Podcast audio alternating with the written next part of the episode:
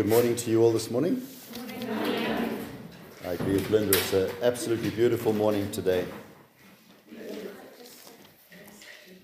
You know, of all of the promises that are made to human beings, all of the wonderful things that are said, and one of the most wonderful must be the words of Jesus in Matthew 11, verse 28. In Matthew 11, verse 28, Jesus said, Come to me, all who are weary and heavy laden. And how does it finish? And I will give you rest. Rest. How many of us just long for rest? Isaiah chapter 26 and verse 3, a similar promise. You will keep him in perfect peace whose mind is stayed upon you because he trusts in you. Perfect peace. I think that's something that all human beings long for. We want rest, we want peace, we want contentment, we want a life of serenity. But how do you get it? When I use the word contentment, what comes to mind? This is your chance to shine. What comes to mind when I say contentment? What picture? Very happy in your, in your situation. Very, very happy in your situation, satisfied, calm, Not in need. Yeah. not in need. I was sort of thinking of uh, sunset on the Zambezi River, actually. on a deck chair, listening to the hippos, drinking tea. contentment. I'd like to suggest this morning, dear friends, that even though contentment is so very, very valuable, I think it's also very rare.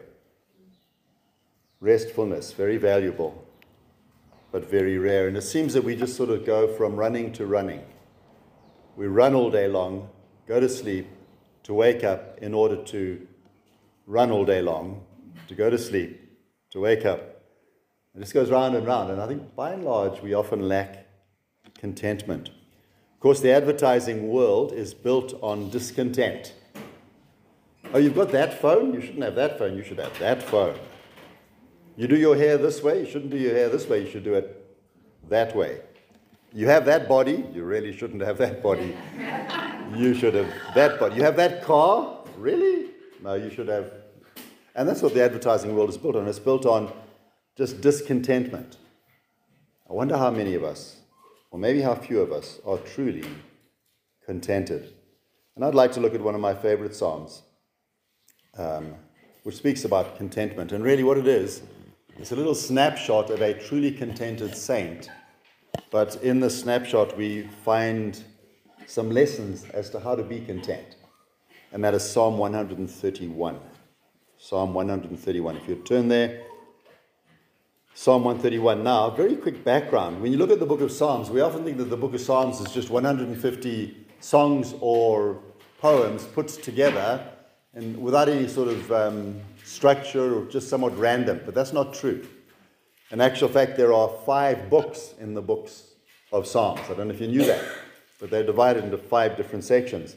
And then within those sections, there are collections of Psalms around a theme. Sometimes the theme of the Lord's name, sometimes the theme of worship or the theme of suffering, whatever it might be. And there's a particular group of Psalms which I love, which are Psalms 120 to 134. And those are what are known as the Psalms of Ascent. A S C E N T S, ascent, the Psalms of Ascent. How many of you have heard of those before? You know, if you were memorized in the King James Version, they used to be called the Psalms of Degrees. Now, what are these Psalms of Degrees or these Psalms of Ascents? There's actually three different theories. First theory is because, sorry, within those Psalms of Ascents, 120 to 134, you've got this very definite movement towards God, towards the Lord, towards Jerusalem, towards the temple. So, where did they come in? Three theories. Number one, in exile, as the exiles were given the freedom to return to Jerusalem. As they went to Jerusalem, they would sing these songs because they're moving towards the Lord. Second theory was these were songs sung by the priests as they went up the steps on their way to offer the sacrifice of worship. So we're getting closer to the Lord. But the third, and I think this is the major opinion, it's certainly one that I think makes most sense, is that these were pilgrim songs. Three times a year, three great feasts, all of the Israelites, all of the Jews were supposed to go to Jerusalem to the temple to worship. And so it is, it is suggested, and I think it holds true, that these are the songs that were sung as the pilgrims wended their way up to Jerusalem. Because, of course, Jerusalem's set on a hill, the temple is on a hill. So they, they're moving upwards. And as they go as pilgrims towards Jerusalem, they are singing these songs. Now, the reason why I think that's a particularly helpful interpretation of the Psalms of Ascent is because we're, pil- excuse me, we are pilgrims, all right? We're also moving towards the Lord, the, the, the, the new city, the new Jerusalem. We're, we're heading in that direction to be with the Lord. And so these songs, I think, take on a particular poignancy, a particular relevance in our lives because we are pilgrims, we're passing through. And the pilgrims back then would have had a sense of the privilege of going to be with the Lord. That's us.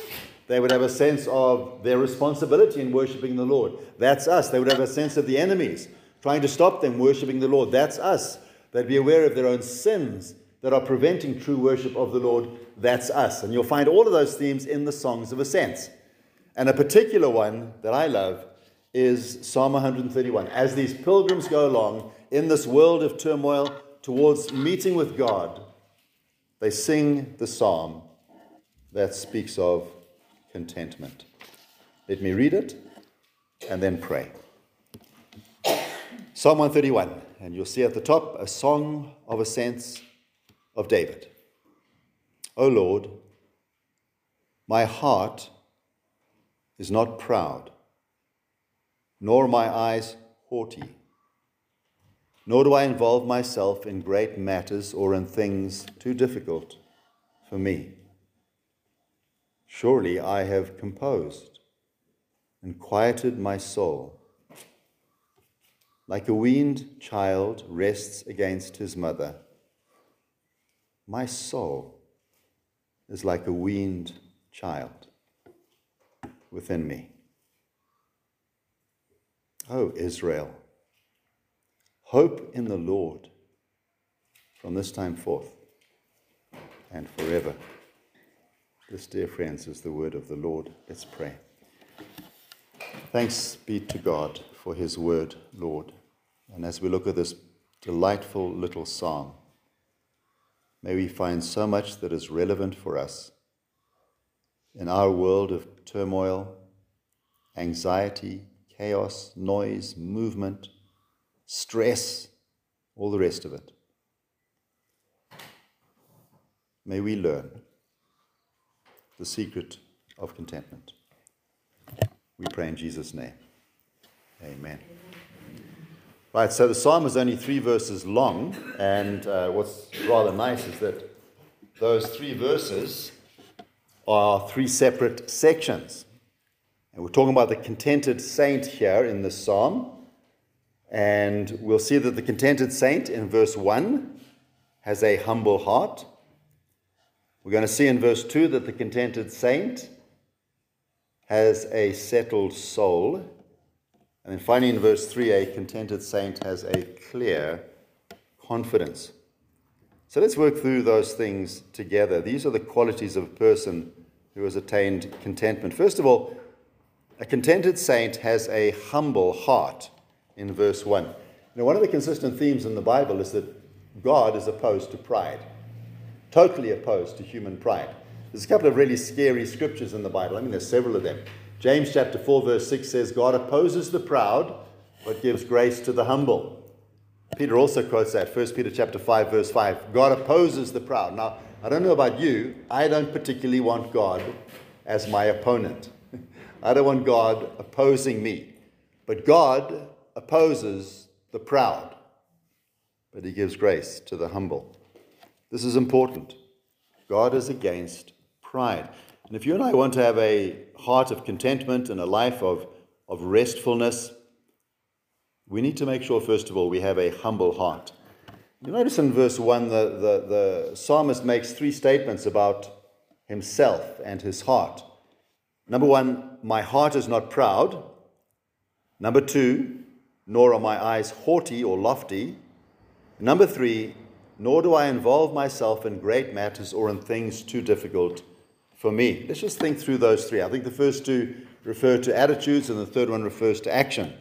First of all, his attitudes. The first thing he says of himself is, My heart is not proud. Now, the word heart there, often in, in, in English, we think heart is emotion. I love you with all my heart, my, all my emotion. Well, no, that's not, that's not biblical. Biblically, the heart is the inner person. It's the, it's the real you. It's, the, it's your real character. It's what's inside. And, and the psalmist, David, is able to say, My heart, who I am on the inside, is not proud. And what is pride? If I was to ask you, define pride, what would you say? Arrogance? That's actually, with all due respect, that's not, that's not a definition, it's a synonym. It's a great synonym. But how would you define it? What is pride or arrogance? Self. It's self, isn't it? What's the, what's the central letter in pride? I. Interesting, same letter right in the center of the word sin. And I think the fact that I is in the middle of pride just tells it all. Pride is I am in the center of everything.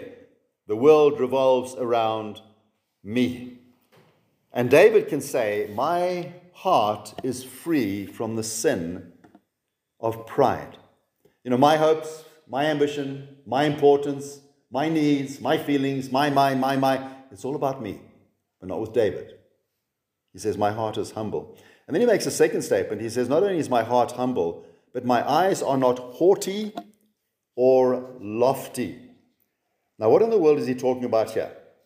Lofty eyes. But I'd like to suggest that lofty eyes are lofty in two ways. Lofty, of course, means lifted up, high, all right? Haughty. And I'd like to suggest that these haughty eyes, they follow a proud heart. If you have a proud heart, you have haughty eyes. They're eyes that are constantly looking up for yourself, you know, looking up for my interests, looking up for what I want, my position, my possessions. It's looking up to me, but it's also looking down to you, all right? It's looking down on everybody else, down upon other people, scornful of their abilities, maybe disdainful of their opinions. You don't care about their needs. So a haughty eye is, you know, I'm just so jolly important. And you? Well, who are you anyway? Now, obviously, I, have I've, I've made extremes there, friends, but we need to sort of check our own hearts. And maybe it's not quite as obvious as I've just stated it. But I think the human default is, you know, I'm jolly important.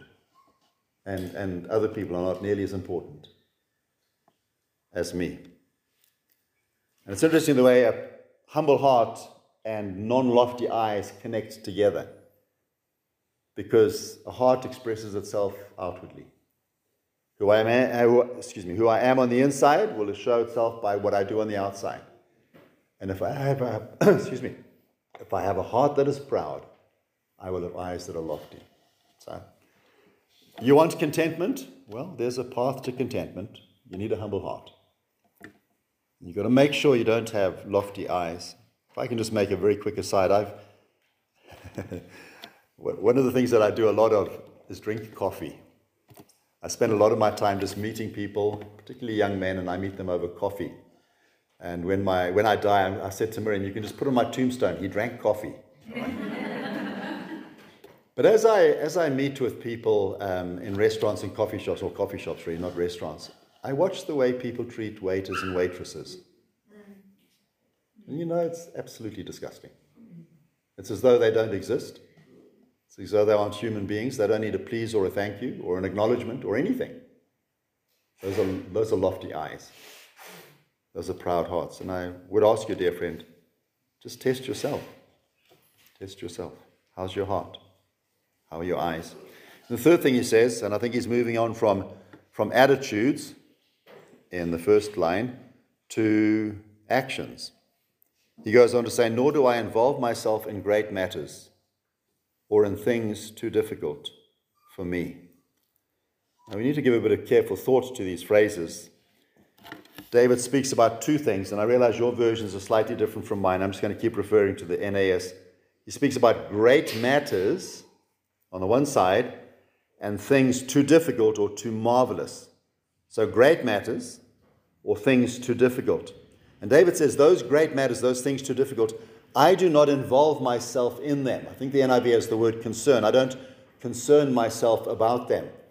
Now, please follow for a few moments, friends. The Hebrew word that that word involve or concern comes from has got the idea of walking after. All right? So, David is saying, you know, there are some things which are so difficult, I don't walk after them. And there are some things that are too great and too marvelous for me, I don't walk after them. He's not going to waste his time walking after things that he cannot change or affect. And, friends, the reality is there are a whole bunch of things that human beings cannot do. And there are a whole bunch of things that human beings cannot know. And part of David's humility is the recognition of that truth and his willingness just to be content with his own limited abilities and own limited knowledge. You know, there's some things which are just too great for us, some truths which are just, just too deep for us. Does that mean we shouldn't strive for what's best? Does that mean we shouldn't have godly ambition? No, not at all. God calls us to do all that we can do, but listen carefully. He never calls us to do what we cannot do. And God calls us to know all that we can know, but He never calls us to know what we cannot know. And, friends, the reality is there's lots of things we can't do. I appreciated Linda's prayer about the government. You know, you just, what do you do? There's not much we can do. We can pray. And we're not going to stop doing that. But I think sometimes many of our frustrations come because we, we want to do something and we just know we can't do it. I'm not saying don't do what you can do. Please don't get me wrong. But when you get to the end of what you can do, don't stress about what you can't do. Maybe some of us have got children or grandchildren who don't know the Lord. You can't change their hearts. Only God can. So don't stress about you changing their hearts. What about the future? You can't guarantee the future. David says, I'm not going to walk after that. That's in God's hands. And we could go on and on. You get the point, though, dear friends. There's some things we can't do. Don't walk after them. There's also some things we can't know. And you know, God sometimes does things that just don't make sense. I know you're not an amening church, but amen to that? oh, that's a King's Kingsmead amen. Mm. but it's true, friends. Sometimes God does things and you say, Lord, I've got to be honest, that just didn't look good. And I can't make sense of that. And if we're honest, we say, Lord, I think from my perspective, you messed up. But then we have to say, but you didn't because there's some things I cannot understand. And David doesn't go walking after those friends. You know, that's one of the things that gives us such great discontent is that we, we just can't understand God and we think we ought to understand God, and so we stress because we don't understand God. We can't understand God. And He wants us to understand as much as possible, but beyond those limits, don't walk after them. Does that make sense? Yeah. And I wonder, I would just challenge you, just think about things that you're wanting to change that you cannot change. Don't walk after those. Pray about them, trust them to God, and leave them there. Things that you want to know about how God works and you just can't understand it, understand as much as you can. But what you can't understand, let it go. Don't walk after it. David's heart was humble and David's eyes were not lofty, and David realized his own weakness and his limits. And notice he says all of things, these things in the presence of God. Just very quickly before we move on to the second point, notice the first two words, O Lord, my heart is not proud. You know, it's one thing for me to say to you, you know, I'm not proud. It's another thing for me to say that to God, isn't it? Because when you look at me, you think, oh, it's, it's such a nice man. He's such a humble guy. Well, I hope you think something along those lines, all right? Because you don't know what's on the inside. But God does. And it's amazing that David is able to say to God, God, you know my heart. it's not humble. God, you know my eyes. They're not lifted up in my own ambition or down in arrogance. You know that. And Lord, you know I realize my limits. You know all of this, Lord. That's a challenge for us, dear friends. Can we say that in the presence of God? Well, let's move on. Not only does he have this humble heart in verse 1, but he also has what I've called a settled soul in verse 2. Surely I have composed and quieted my soul. Like a weaned child rests against his mother, my soul is like a weaned child within me. Now, in the NAS, the word starts off with surely. I think the NIV has just got the word but, and with all due respect to the NIV, the word but is not strong enough. This word surely has got the idea of a solemn declaration, almost like making an oath. So David is saying, This is absolutely certain. This is what I've done. And then he says he has composed and quieted his soul. And those are two lovely words. The word composed there, if you're taking notes, it's used in Isaiah chapter 28, verse 25. Isaiah 28, verse 25. It's used of a farmer who prepares a land. And those of you who've had experience with farming, once the land has been cleared of the trees and everything, and what does the farmer do next before he starts putting in a crop? What's he got to do? He's got to plow the field. He's got to level it. He's got to smooth it. He's got to compose it. That's the word here. Lovely word, isn't it? My, my, my soul by nature is sort of like a, it's all up and down. But I have composed my soul. And then he says, I've quieted my soul. And there, that word quieted means stilled, hushed. We had that terrible storm, remember, a few months ago. We lost a few trees, sadly. I'm sure some of you did as well. Much damage. The amazing thing about that storm, do you remember the one I'm talking about? About 4.30 in the morning? Horrible, horrible. The amazing thing was the next morning it was so peaceful. so peaceful. And that's the idea of this peace. It's just so peaceful. So st- I have quieted my soul. And again, the implication is because he's had to quiet his soul, his soul normally is like this restless and anxious and noisy and running around. I've quieted it. David's soul needs to be stilled and quieted. And will you notice, dear friends, who is the one who does the composing and the stilling, the silencing? Who's the one who does it? David does it himself. David does it himself.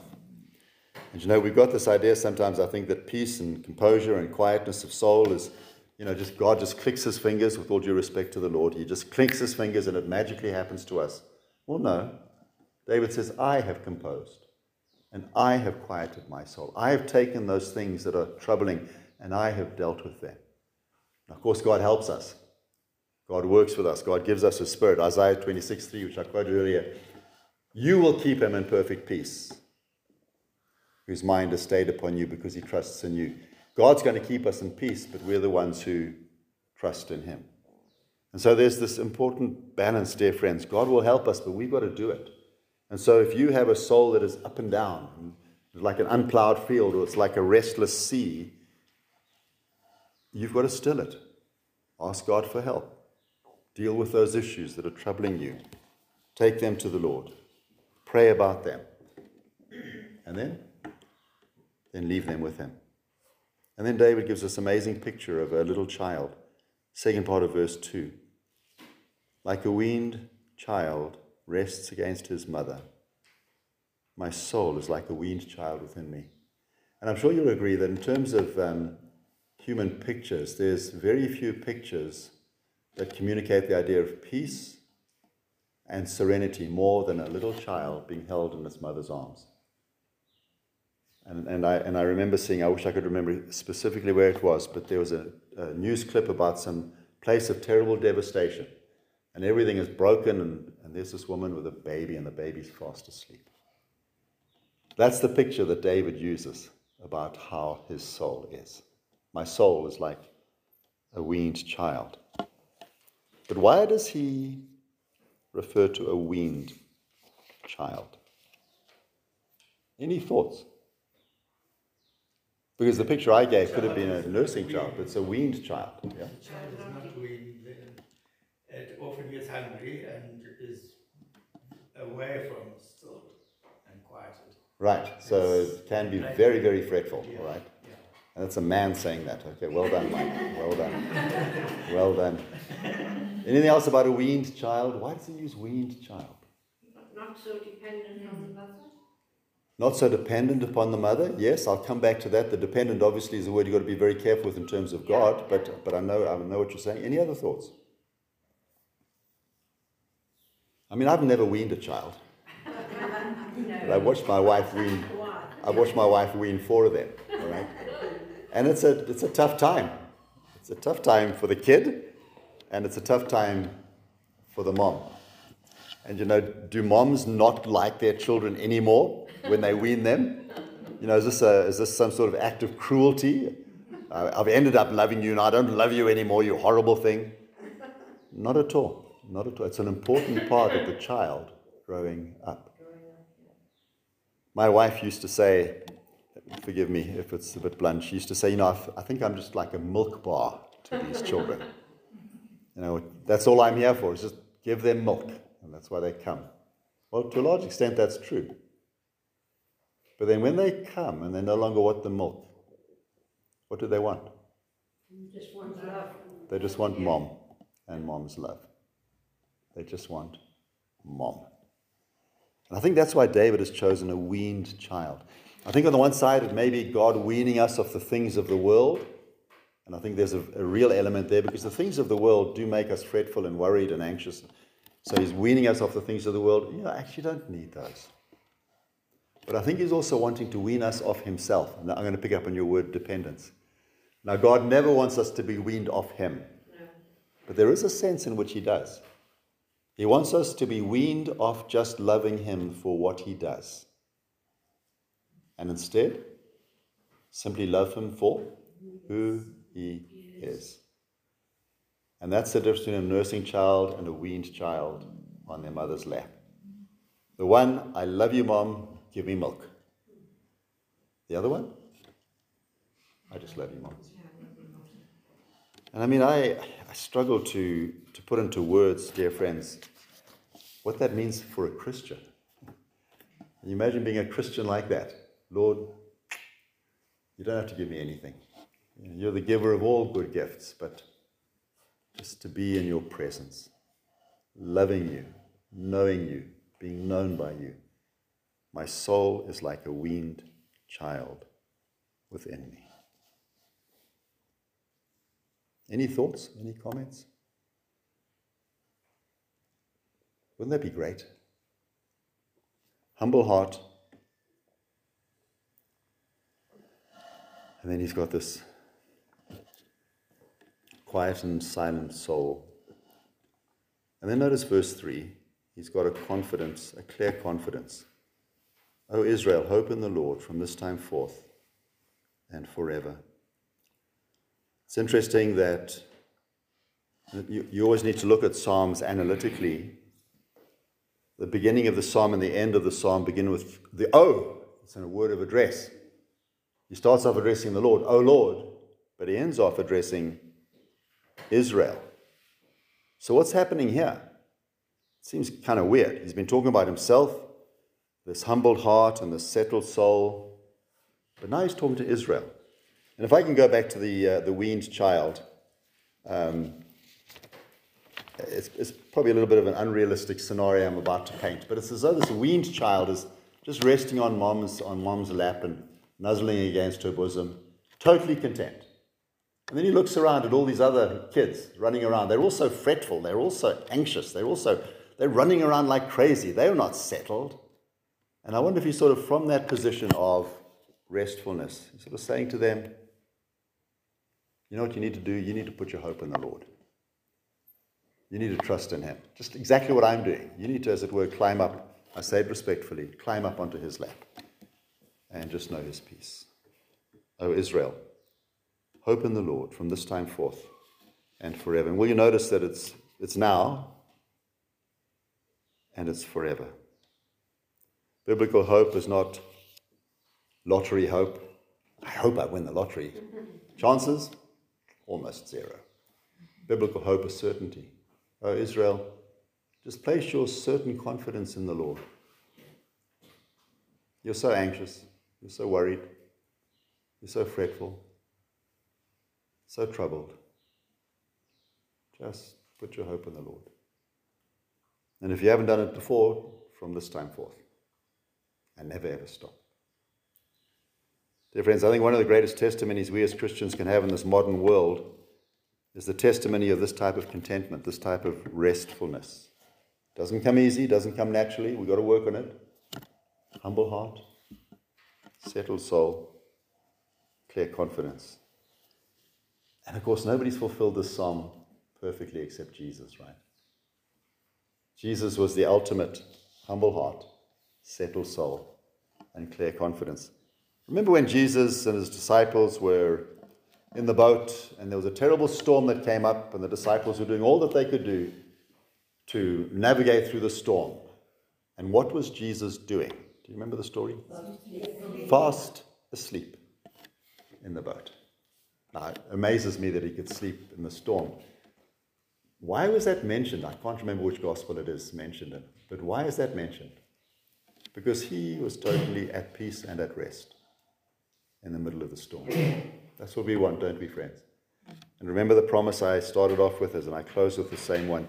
This same one, this Jesus, who has found perfect contentment and rest in his relationship with his Father, is the one who says, Come to me, and I will give you rest. I pray that for you, dear friends, and for myself. Father, troubled world, troubled lives, anxieties, fears, insecurities, forgive us pride, ambition, self centeredness. These are all of the things that we come to you with. And when we come with all of that junk, Lord, I'm sure you must shake your head and say, Why are you holding on to all of this? Father, I pray for myself and I pray for my brothers and sisters. Help us to be truly humble in heart, Lord. Truly humble. Not just pretending. Forgive me, Lord. I'm a huge pretender and I hate it. But to be able to say before you, my heart is humble. And then Lord, give us grace to settle our souls. There's some things just too big and too difficult and too complicated. Help us to leave those with you. And then, Father, help us to encourage one another, maybe to speak to one another, maybe to take this psalm and go and read it to a friend who's going through tough times.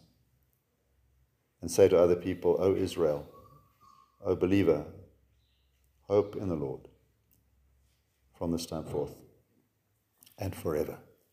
And Lord Jesus, thank you that you promised to give us rest. Help us to find our rest in you.